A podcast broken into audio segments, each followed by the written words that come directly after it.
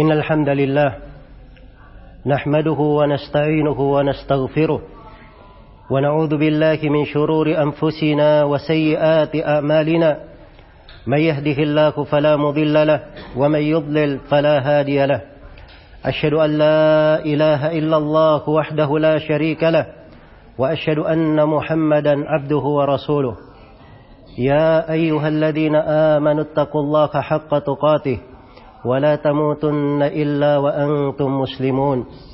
يا أيها الناس اتقوا ربكم الذي خلقكم من نفس واحدة وخلق منها زوجها وبث منهما رجالا كثيرا ونساء واتقوا الله الذي تساءلون به والأرحام.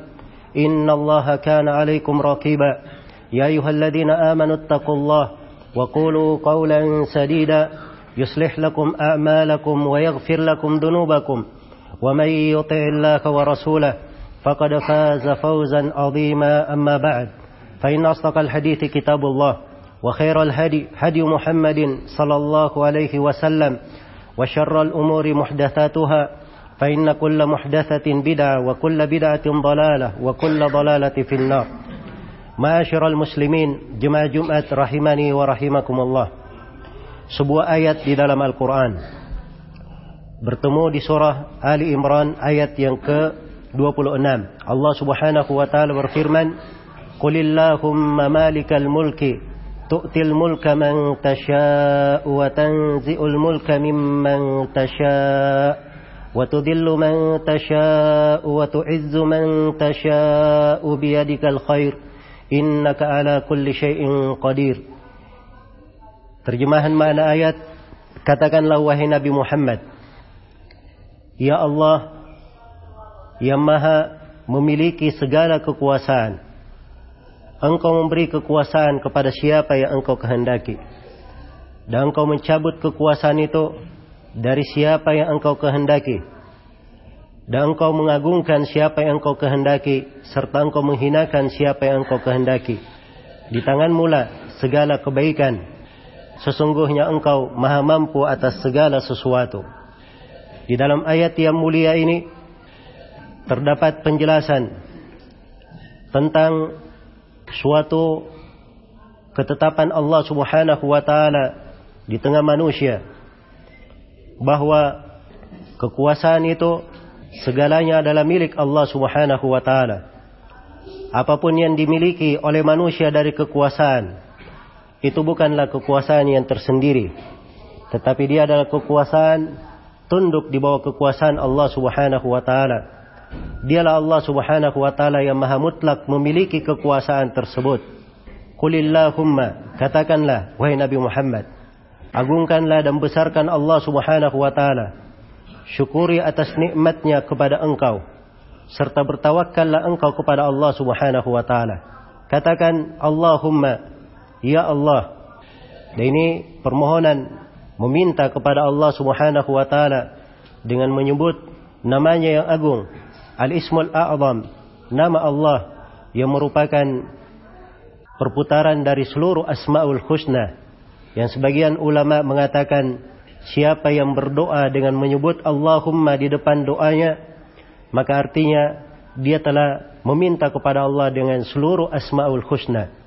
Allahumma ya Allah malikal mulki yang maha memiliki kekuasaan. Al-mulk adalah kekuasaan dan seluruhnya adalah milik Allah Subhanahu wa taala. Segala bentuk kekuasaan. Dan al-mulk juga bisa bermana al-mamalik, artinya yang dikuasai. Bahwa segala makhluk itu adalah milik Allah Subhanahu wa taala. Tu'til mulka man engkau memberikan kekuasaan kepada siapa yang engkau kehendaki. Kekuasaan di sini ditafsirkan oleh para ulama. Ada yang mengatakan bahwa kekuasaan artinya adalah kenabian.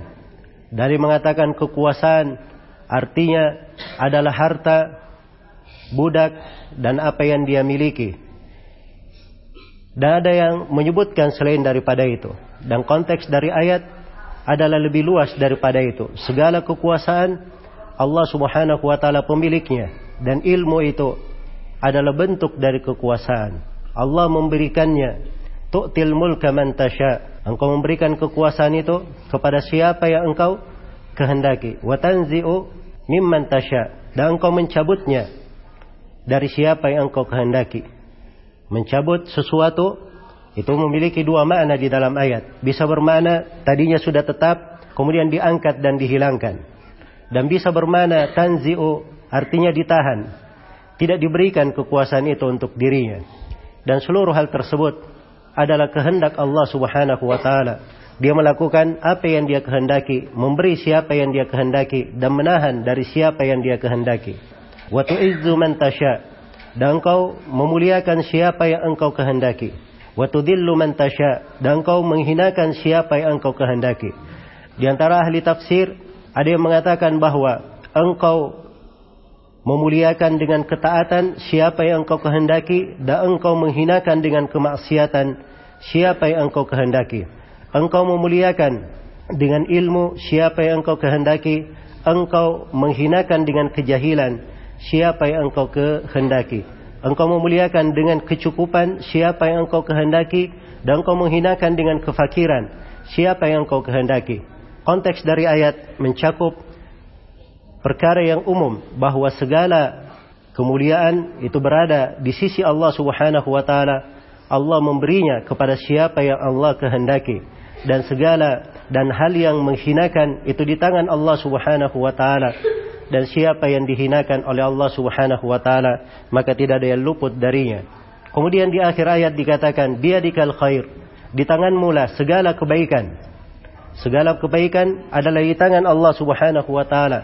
Dialah yang memilikinya dan kebaikan itu hanya disandarkan kepada Allah Subhanahu wa taala. Tidak ada dari perbuatan Allah yang jelek. Segala yang disandarkan kepada Allah adalah hal yang baik. Karena itu di dalam ayat dikatakan biadikal khair.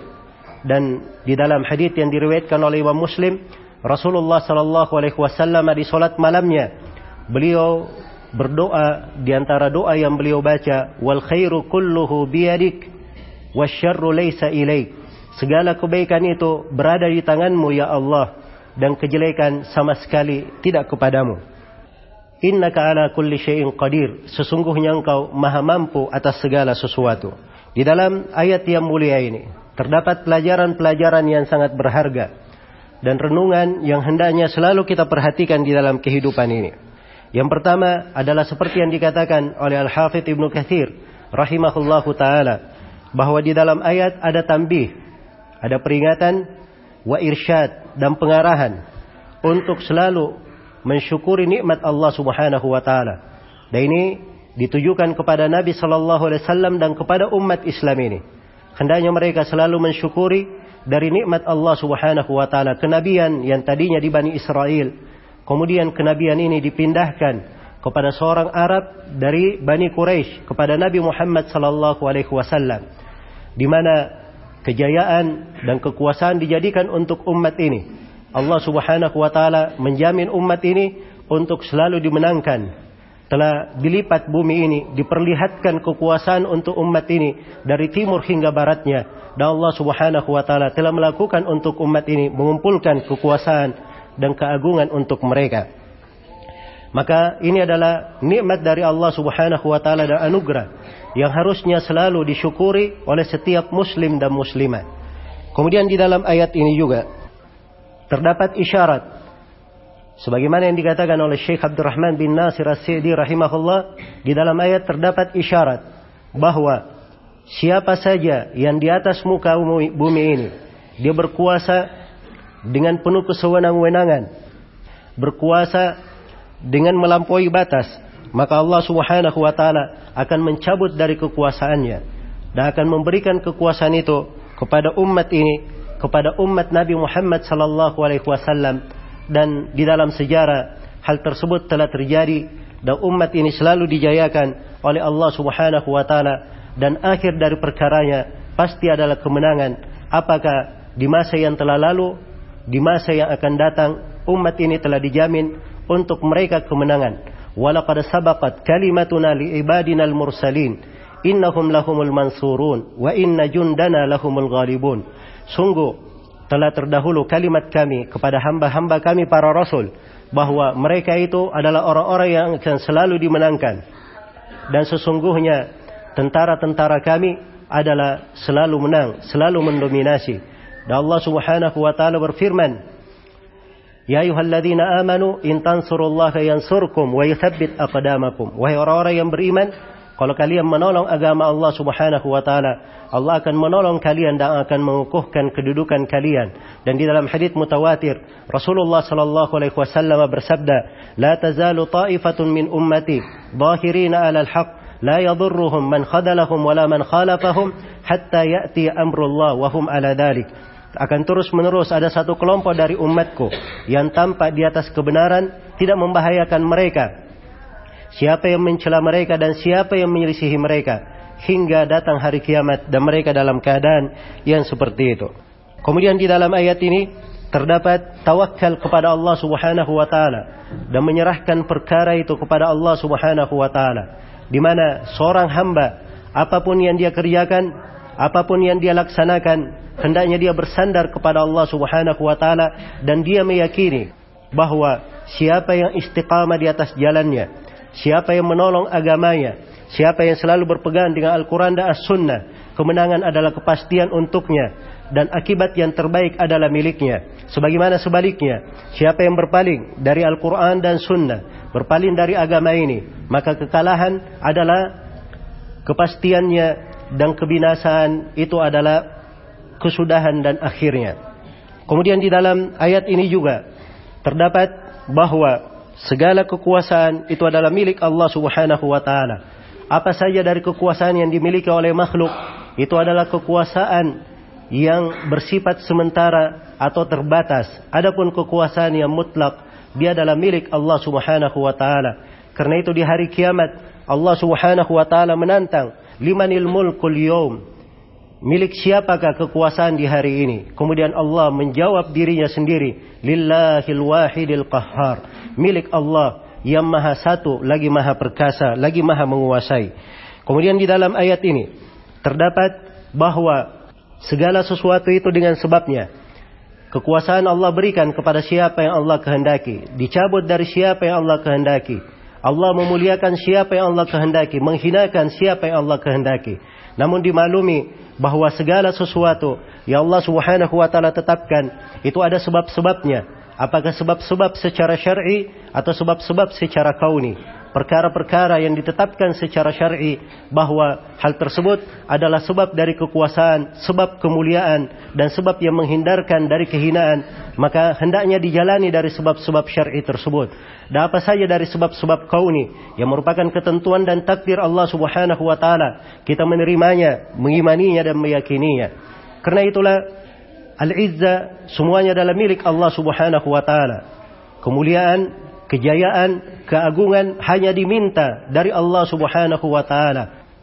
Man kana yuridul izzata falillahil izzatu jami'an. Ilaihi yas'udul kalimut thayyib wal amalus salihu yarfa'u. Barang siapa yang menghendaki kejayaan dan keagungan, maka milik Allah al-izzah itu. Kepadanya lah naik kalimat yang baik dan amalan salih mengangkatnya.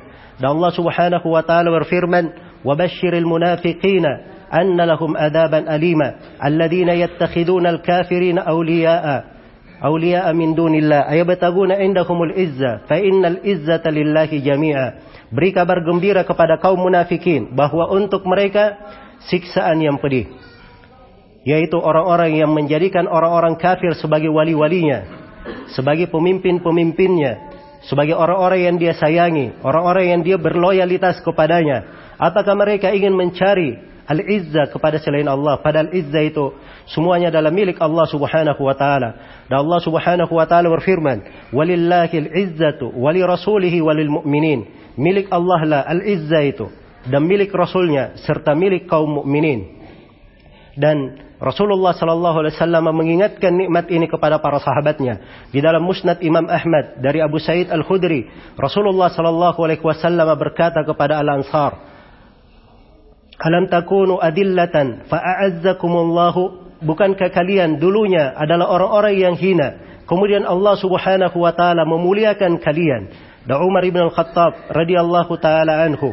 Sebagaimana di dalam Mustadrak Al-Hakim beliau berkata nahnu qaumun a'azzana Allah bil Islam famahma bitaghaina al-izzata li ghairihi adallana Allah. Sesungguhnya kami adalah suatu kaum yang Allah telah memuliakan kami dengan keislaman bagaimanapun kita mencari izzah kemuliaan kejayaan selain daripada Islam pasti Allah Subhanahu wa taala akan menghinakan kita maka kejayaan ketinggian pertolongan itu semuanya diminta dari Allah Subhanahu wa taala. Karena itu ada sebab-sebab yang hendaknya ditempuh dan dijalani di dalam hal tersebut. Dan untuk pertolongan dan kejayaan, untuk An-Nasr dan Al-Izzah, ada dua tempat di dalam Al-Quran yang merupakan pembahasan pokok bagaimana pertolongan itu datang. Yang pertama adalah firman Allah Subhanahu wa taala di dalam surah An-Nur, "Wa'adallahu alladziina aamanu minkum wa 'amilus shalihat la yastakhlifannahum fil ardi kama istakhlafa alladziina min qablihim wa la yumakkinanna lahum diinahum alladzi irtadha lahum wa la yubaddilannahum min ba'di khaufihim amna ya'budunani la yushrikuuna bi syai'a." Sesungguhnya Allah menjanjikan kepada orang-orang yang beriman dan beramal saleh. Sungguh kami akan menjadikan kalian sebagai pemimpin di atas muka bumi sebagaimana orang-orang sebelum kalian dijadikan sebagai orang yang berkuasa di muka bumi. Dan sungguh Allah akan memapankan agama yang diridhai untuk kalian. Dan Allah akan mengganti rasa takut kalian dengan keamanan. Kalian beribadah kepadaku dengan tidak mempersekutukan aku dengan apa pun. Maka syarat dari kejayaan dan pertolongan adalah selalu memurnikan ibadah kepada Allah Subhanahu wa taala, memperbaiki dari keimanan dan amalan salih dan menghindari segala bentuk kesyirikan. Kemudian tempat yang kedua di dalam Al-Quran. Allah subhanahu wa ta'ala berfirman di surah Al-Anfal. Ya ayuhalladzina amanu. Idha laqitum fi'atan. Fathbutu. Wadkurullaha kathiran la'allakum tuflihun. Wa ati'u Allah wa rasulahu. Wa la tanaza'u fatafshalu wa tadhaba rihukum. Wasbiru. Inna Allah ma'as sabirin. Ini lima sebab dari sebab pertolongan dan kejayaan. Wahai orang-orang yang beriman. Kalau kalian menjumpai sekelompok dari musuh. Fathbutu. Hendaknya kalian tegar. Tetap di atas agama kalian yang kedua, wadkurullaha kathiran. Dan berzikirlah kepada Allah dengan zikir yang banyak. La'allakum tuflihun. Wa Allah wa rasulah. Dan taatlah kalian kepada Allah dan rasulnya. Ketaatan kepada Allah dan rasulnya ini adalah sebab pertolongan dan kejayaan untuk segala hal. Kemudian yang keempat wala tanaza'u fatafshalu wa tadhhabari hukum dan jangan kalian berselisih sehingga kalian akan menjadi kalah dan hilang kekuatan kalian karena itu dari sebab datangnya pertolongan dan dari sebab keagungan dan kejayaan adalah umat ini bersatu hatinya di atas Al-Quran dan As-Sunnah berkumpul di bawah ketaatan kepada pemimpinnya. Dan yang terakhir, yang kelima, wasbiru, bersabarlah kalian. Sesungguhnya Allah subhanahu wa ta'ala bersama orang-orang yang bersabar. Sebagaimana kehinaan, kehinaan juga di tangan Allah subhanahu wa ta'ala. Allah menghinakan siapa yang dia kehendaki. Dan kehinaan ada sebab-sebabnya. Di antaranya Allah Subhanahu wa taala mengingatkan di dalam Al-Qur'an. Duribat alaikumud dhillatu aynama thuqifu illa bihablin minallahi wa hablin minan nas wa ba'u bighadabin minallahi wa duribat alaihimul maskana dalika biannahum kanu yakfuruna biayati llahi wa yaqtuluna al-anbiya'a bighairi haqq dalika bima asaw wa kanu ya'tadun telah ditimpakan atas kalian kehinaan dimanapun kalian berada kecuali orang yang memiliki tali yang menyambungnya kepada Allah dan tali yang menyambungnya kepada manusia. Dan kalian telah kembali dengan membawa kemurkaan Allah dan kalian telah tertimpa dengan kehinaan. Apa sebab kerendahan, kehinaan dan kemurkaan Allah yang menimpa? Disebutkan empat hal. Itu karena kalian kafir terhadap ayat-ayat Allah dan kalian membunuh para nabi-nabi Allah dengan tanpa kebenaran dan yang ketiga karena kalian banyak bermaksiat dan melampaui batas. Maka kemaksiatan melampaui batas ini dari sebab yang sangat besar yang memalingkan manusia dari pertolongan menjauhkan mereka dari kejayaan dan ketinggian. Di dalam musnad Imam Ahmad dari Ibnu Umar radhiyallahu anhuma Rasulullah sallallahu alaihi wasallam bersabda wa ju'ilad dhallatu was-sagharu ala man khalafa amri. Telah dijadikan kehinaan dan kerendahan terhadap siapa yang menyelisihi perintahku. Bahkan Allah Subhanahu wa taala berfirman, "Falyahdharil ladzina yukhalifuna an amri an tusibakum fitnah aw yusibahum adabun alim." Hendaknya berhati-hati siapa yang menyelisihi perintahnya, dia akan ditimpa oleh sebuah fitnah atau ditimpa oleh siksaan yang pedih. أقول ما تسمعون وأستغفر الله لي ولكم ولسائر المسلمين من كل ذنب إنه هو الغفور الرحيم الحمد لله على إحسانه والشكر له على توفيقه وامتنانه أشهد أن لا إله إلا الله وحده لا شريك له تعظيما لشأنه وأشهد أن محمدا عبده ورسوله الدائي إلى رضوانه صلى الله عليه وعلى آله وإخوانه أما بعد kaum muslimin jemaah Jumat rahimani wa rahimakumullah. Di akhir ayat Allah Subhanahu wa taala berfirman biadikal khair di tanganmu lah segala kebaikan. Siapa yang menghendaki kebaikan hendaknya dia selalu memohon kepada Allah Subhanahu wa taala, memintanya hanya dari Allah Subhanahu wa taala. Ayat ini adalah pernyataan pujian terkandung di dalamnya makna doa dan permohonan kepada Allah Subhanahu wa taala. Maka ayat ini dari ayat-ayat yang menunjukkan pentingnya doa. Arti sebuah doa di dalam kehidupan seorang muslim. Karena itu dari doa para as-salaf. Rahimahumullah ta'ala Allahumma a'izzani bi ta'atik wa la tudillani bi ma'siyatik. Ya Allah, muliakanlah saya dengan ketaatan kepadamu dan jangan engkau hinakan saya dengan berbuat maksiat kepadamu. Dan di dalam Al-Qur'anul Karim Allah Subhanahu wa taala berfirman, "Man kana yuridu thawabal akhirah fa inda Allah thawabud dunya wal akhirah." Wa kana Allah samian basira. Barang siapa yang menghendaki dari pahala negeri akhirat, di sisi Allah ada pahala dunia dan akhirat. Dan Allah Subhanahu wa taala Maha mendengar lagi Maha mengetahui. Maka mintalah dari Allah Subhanahu wa taala di sisi Allah Subhanahu wa taala terdapat segala sesuatu. Karena itu dari doa Nabi sallallahu alaihi wasallam yang beliau sangat banyak berdoa dengannya sebagaimana di dalam hadits Anas bin Malik yang diriwayatkan oleh Imam Al-Bukhari dan Imam Muslim. Beliau banyak membaca Allahumma rabbana atina fid dunya hasanah wa fil akhirati hasanah wa qina adzabannar. Ya Allah ya Rabb kami berilah untuk kami kebaikan di dunia ini dan kebaikan di akhirat dan jagalah kami dari siksaan api neraka. Maka doa adalah pokok yang sangat penting di dalam kehidupan seorang muslim sambil dia memperhatikan di dalam surah ini bahwa dia selalu bertawakal kepada Allah Subhanahu wa taala, memohon apa yang berada di sisinya dan dia mengetahui bahwa tidak ada daya dan upaya kecuali hanya bersandar kepada Allah Subhanahu wa taala, kecuali hanya dari Allah Subhanahu wa taala. Maka ini adalah ayat yang agung dari ayat-ayat yang patut kita perhatikan di dalam kehidupan kita dan selalu kita memohon kepada Allah Subhanahu wa taala segala yang baik yang berada di sisinya. Semoga Allah Subhanahu wa taala mengampuni segala dosa dan kesalahan dan selalu memberi taufik untuk kita semua menapak di atas ketaatan, di atas Islam dan sunnah Rasulullah sallallahu alaihi wasallam di kehidupan dunia di sakaratul maut di alam kubur dan tatkala kita semua kembali kepada Allah Subhanahu wa taala kelak di kemudian hari.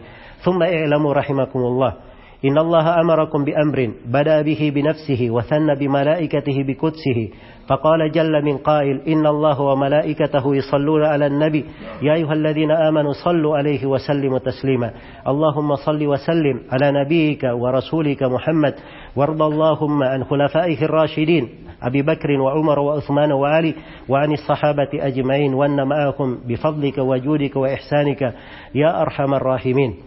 اللهم اغفر للمسلمين والمسلمات والمؤمنين والمؤمنات الأحياء منهم والأموات. إنك سميع قريب مجيب الدعوات يا قاضي الحاجات. اللهم أرنا الحق حقا وارزقنا اتباعه وأرنا الباطل باطلا وارزقنا اجتنابه. اللهم ول علينا خيارنا ولا تسلط علينا من لا يرحمنا ولا يخافك برحمتك يا أرحم الراحمين. ربنا آتنا في الدنيا حسنة وفي الآخرة حسنة وكنا عذاب النار. ربنا ظلمنا أنفسنا وإن لم تغفر لنا وترحمنا لنكونن من الخاسرين. إن الله يأمر بالعدل والإحسان وإيتاء ذي القربى وينهى عن الفحشاء والمنكر والبغي يعظكم لعلكم تذكرون فاذكروا الله العظيم الجليل يذكركم واشكروه على نعمه يزيدكم ولذكر الله أكبر والله يعلم ما تصنعون